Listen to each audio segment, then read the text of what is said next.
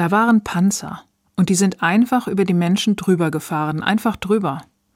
Die ältere Frau sieht mich mit großen Augen an. Sie steht vorm Pfarrhaus. Sie müsse mit mir sprechen, hat sie gesagt.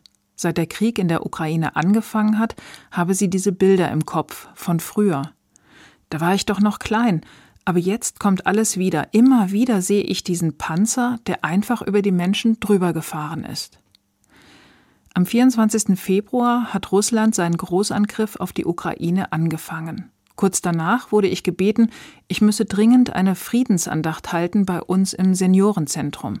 Die alten Frauen und Männer brauchten ganz einfach Zeit, um zu erzählen von früher.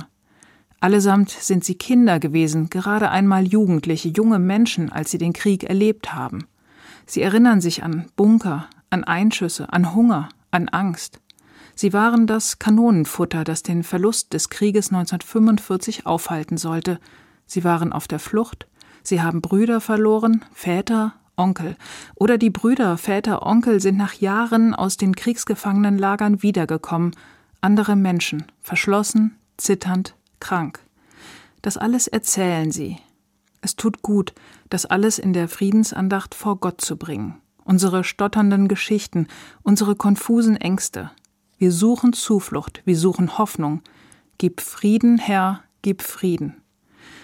Heute ist Volkstrauertag. In fast jedem Dorf, in fast jeder Stadt treffen sich Menschen vor den Kriegsdenkmälern. Es wird der Toten gedacht, der Opfer der Kriege.